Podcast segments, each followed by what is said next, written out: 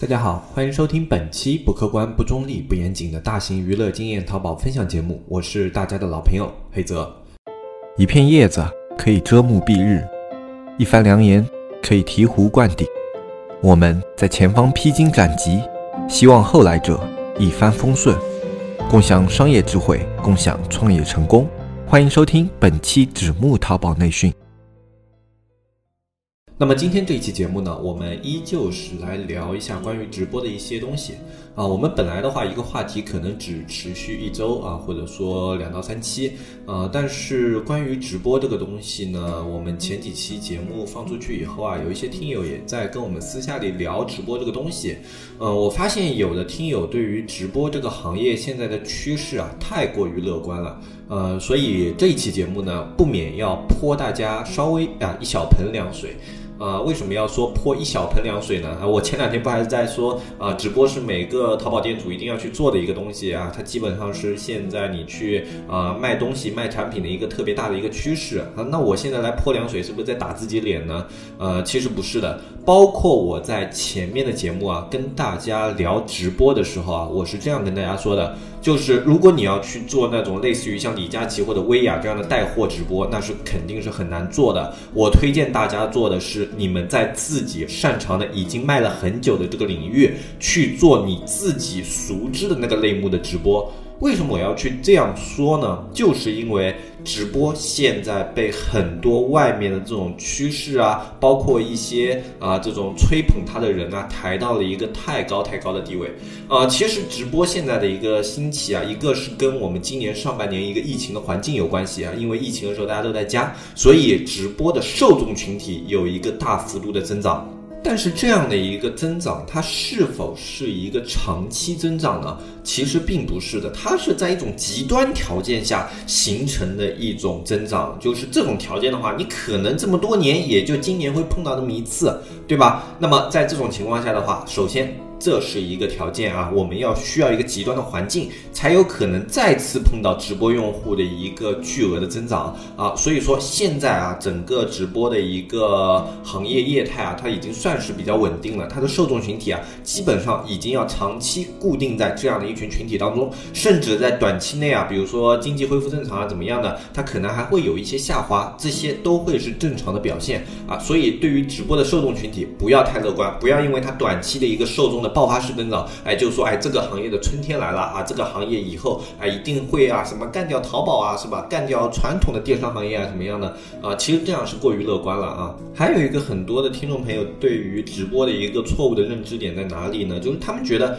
李佳琦、薇娅做的那种带货直播，我也能做。啊，就我只要有产品，然后价格还算合适，然后我能直播的时候跟大家唠唠嗑啊，去讲一句 “Oh my god”，买它是吧？啊，然后类似于好真好的，就反正跟大家吹嘘一下这个商品啊就可以了，对吧？啊，可能觉得是一件特别简单的事情，实际上啊，这个也是一个特别特别错误的认知。这样的一个错误认知源于什么呢？源于前一段时间直播行业很火热的时候，有大量的一些哎这种大商家入局，并且他们的一个营销额啊，或者说。说这个销售额都特别特别的高啊，看起来什么几千万啊、上亿啊啊，甚至有的人开两场直播啊，比去年一年卖的一个销售额都多啊。大家可能被这样的一些新闻或者信息给误导了啊。其实，首先一点啊，大家一定要注意的是，去做这样的一个直播的这一批人啊，肯定是很多是从淘系转过去的。那么对于淘系来说，最擅长的东西是什么？那肯定是刷单，对不对啊？所以作为一个淘宝这个行业的老鸟啊，你们在看到这样的一个消息的时候，一定要去想，它这个是完完全全真实的吗？它这个销售额里面不含水分吗？还是说它仅仅是为了用这样？的一个销售额去营销自己，去拉高自己直播间的一个知名度。对吧？啊，这是大家都要去思考的一个问题。实际上，就我来说的话，我觉得他们这里面很大部分的一个呃这种销售额都是掺水分的，因为其中啊有很多他们卖的一些行业的产品啊，他们并不能够在当下的环境去卖的那么火。这是很简单的一件事。你去看淘宝同样的一个商品，你去看它的类目，它现在卖的好不好，对吧？这是很直观的。就是淘宝它反映的是大部分的一个群众的一个整体的一个需求啊，就是我现在这个时期我需不需求这个商品，我们上半年做淘宝的很多商家都可以直观的感受出来，就你这个行业有没有下滑。如果你在下滑的时候说，哎，有个人开了一场直播，卖出去多少多少多少，那这里面肯定是有水分的。而在前一段时间啊，这样的一些直播新闻啊，并不少见。所以说，直播现在整个行业趋势并没有那么好，其中有掺假的成分，这是大家一定要认知到的一件事情。那包括另外一点，就是直播他们最大的优势在哪？其实现在所有的带货直播最大的优势是在于价格这一块。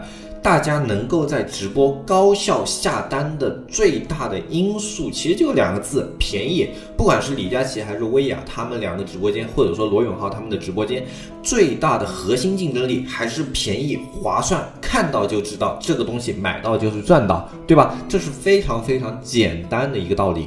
但是我们反过来想一想，如果我是罗永浩，我是薇娅，我是李李佳琦的话，那么我如果去做这样的直播，我用这样的一个价格长期去售卖一些产品的话，能否持续？就你的流量有够大吗？啊，你能够说一直支撑着去卖特别便宜的产品吗？啊，有的人说我可能自己开工厂，我自己有仓库，那我的商品可以卖的比别人便宜啊，我甚至还可能比他们卖的还要便宜。好，那么接下来问题来了，你这样的一个便宜是可持续的吗？是长期的吗？那么我们来考虑一下，你的商品现在卖的便宜，可能是基于你现在的一个出货量啊，就是说你的工人。供供量，然后你的物流量啊，什么都是固定的。那在这样的一个情况下，你可能还可以卖的便宜一点。但是假设把你现在的销量或者说出货量一下子扩大到一百倍或者两百倍啊，对于直播来说是一件很正常的事情。那么在这种情况下，你需不需要去增加人手？如果你增加人手的话，成本是否上升了？然后最最重要的一点，我们用低价去卖商品的话，很多的一些，比如说你自己做的淘宝店，或者说你的品牌来说，你可能目的是让自己的这个品牌。能够有知名度而让别人了解到你这样的一个品牌，但是你要知道，别人如果是通过直播间来了解到你这个品牌的话，那他对于你品牌的认知的价格是你直播间的价格。那么如果到了你的淘宝以后，发现你的价格高了百分之二十或者百分之三十的话，那么他对你品牌的认知的那种呃性价比啊，就没有他第一次认知的那么高。那么接下来他因为价格产生的那种品牌粘度就会消失殆尽。这是很多现在的一些品牌，呃，他们去做直播的时候发生的一些问题，就是他们的直播间可能每次带货啊都大量的出，对吧？呃，甚至这个货量都出的特别大，但是他们有可能价格是不赚，甚至亏本的。但是这样亏本的价格并没有给他们品牌带来实际收益，长期来说，他们这样的一个直播呢是杀敌一千，自损八百。那么可能有的听众朋友们听到这里就比较奇怪了。那之前不是说直播很好吗？直播一定要做嘛？那怎么去做呢？啊，我为什么要去做直播呢？既然直播都这样的话，我还不如再专心的去专业淘宝。我前面说的是像李佳琦、薇娅、罗永浩这样的一个带货模式，他们的带货是没有指向性的，所有的商品只要便宜，他们都会去带。那是这样的一种模式的带货，对于大部分人来说是行不通的。但是垂直类目的带货，就比如说你自己是做女装的，那么你带女装的货；你自己是做装饰画的，你带装饰画的货；包括你自己啊是带一些特别专业领域的，比如说手机这样的一些产品的话，你去带手机的货，你去做垂直领域的带货的话，跟现在这样的一些带货是不一样的。这其中的差别有点像什么呢？它就有点像拼多多和京东的差别。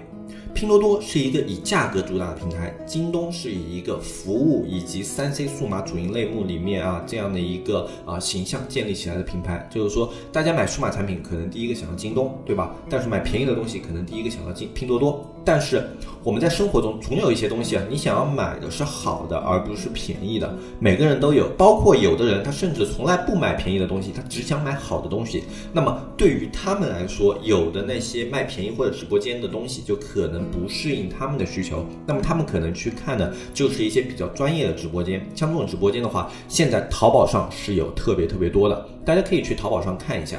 就像这样的直播间里面，它里面的人数虽然少。但是转化都会比较高，甚至他们的价格也不是特别的便宜，但是转化就是高。为什么呢？因为他们的这个主播带货在这个领域足够专业，不论你直播间去提出什么样的问题，他都可以回答你。这就是我们去做垂直领域直播的一个优势。因为现在很多人啊，他在买东西的时候，他会有很多的问题，哎，是没有办法得到及时的解答的。但是在直播的直播间里面，他是可以马上得到解答的，就好像有点接近于我在线下跟你买商品，那么同时你的价格又比线下的要便宜一点，然后我的问题你都能够回答，然后包括一些你能够提供的服务，你都会在直播间里面承诺我。那它的转化相对于线下以及你的详情页来说，都是要高得多的。所以说，你去做垂直领域的直播，是用你自己的优势去跟别人比。但是如果你是去做李佳琦啊、薇娅啊、罗永浩这样的一个带货直播呢，你是用自己的劣势去跟别人比。有人可能觉得李佳琦、薇娅或者说罗永浩他们没有技术含量，其实你这是太小看他们了。他们这样的一个直播间啊，你去总结一下，就主播至少都会有这么几个才能：一个颜值高，另外一个口才好啊，第三个就是料多。并且你要特别特别的勤奋，你去看这几家大的直播间，他们很少有说跳票啊这样的情况。像李佳琦之前，甚至因为前段时间的直播太过频繁，啊，有一段时间新闻报道他病倒了。我相信这个病倒应该是真的病倒。呃，像他这样的一个高强度的一个熬夜的一个工作状态，呃，我觉得病倒是很正常的。因为像我自己也经历过，呃，可能有人觉得不真实啊，但是我们淘宝的一些卖家应该是比较有体会的。啊，对于有的正常工作人来说，呃，就觉得你。不就晚上开一下直播嘛？你就呃，可能其他时间你还可以睡觉，对吧？但是我们淘宝的卖家都知道，我们哪怕晚上加班，我们白天还是有很多其他事情要处理的啊，并不是说我们的工作时间就仅仅是大家看到的那种晚上的工作时间，我还要去谈货品，对吧？啊，我还要去跟你商家联系这一块活动，我保持怎么样的一个节奏啊？包括你想要一个黄金点的话，那这个点我们怎么来谈，是吧？怎么怎么样的？很多的一个直播一场下来啊，背后隐藏藏。的细节是特别特别多的，呃，你可以去看一下，像李佳琦的直播间啊，你都可以看到他的推的整体的力度都是有主有次的。他经常会是什么呢？就是几个很普通的商品，然后一个好的商品，或者说几个很普通的商品，一个好的商品，一个更好的商品，一个更更好的商品，都是有这样的一个层次感的。他不会说就是啊，我一波一波一波不断的轰炸你，他是像表演一样有起有伏，有整个节奏的把控的。那对于一个直播团队来说，这样的一种节奏感是不是要去设计的？然后包括啊，我要不间断的去直播，今天直播，明天直播，大后天也得直播，对吧？啊，就我整个一周下来，可能就两天是不直播的，甚至有时候一周下来每天都要直播，这样的一个高强度的工作状状态啊，你试问能否做得到？其实很多人觉得啊，直播我就开两场卖两场货，我赚到了我就结束了。那么前面的累积呢，是不是？那么后面这个维护呢，就是你需要去开直播去维。维护你这些粉丝的一个活跃度啊，那这些维护呢，你都不要了吗？对吧？那累积到这样的一个大的直播间，能够卖到几百万一场的这样的一个直播间，是那么容易累积出来的吗？其实没有那么简单的。那包括罗永浩，罗永浩长得又不好看，但是他料多啊，像罗永浩啊、高晓松啊，或者说像郭德纲啊这样的人。假设啊，他们都来开直播间，对吧？你去跟他们拼口才、拼抖包袱的能力啊，拼讲段子的能力啊，拼得过他们吗？这肯定是拼不过的。像郭德纲啊、高晓松啊这种，本身的一个积攒就特别特别的厚，基本上不论什么样的商品，他们的脑子里面动一下，总是能够找到相应的一些笑料啊，或者说一些有趣的点啊，来跟你进行分享。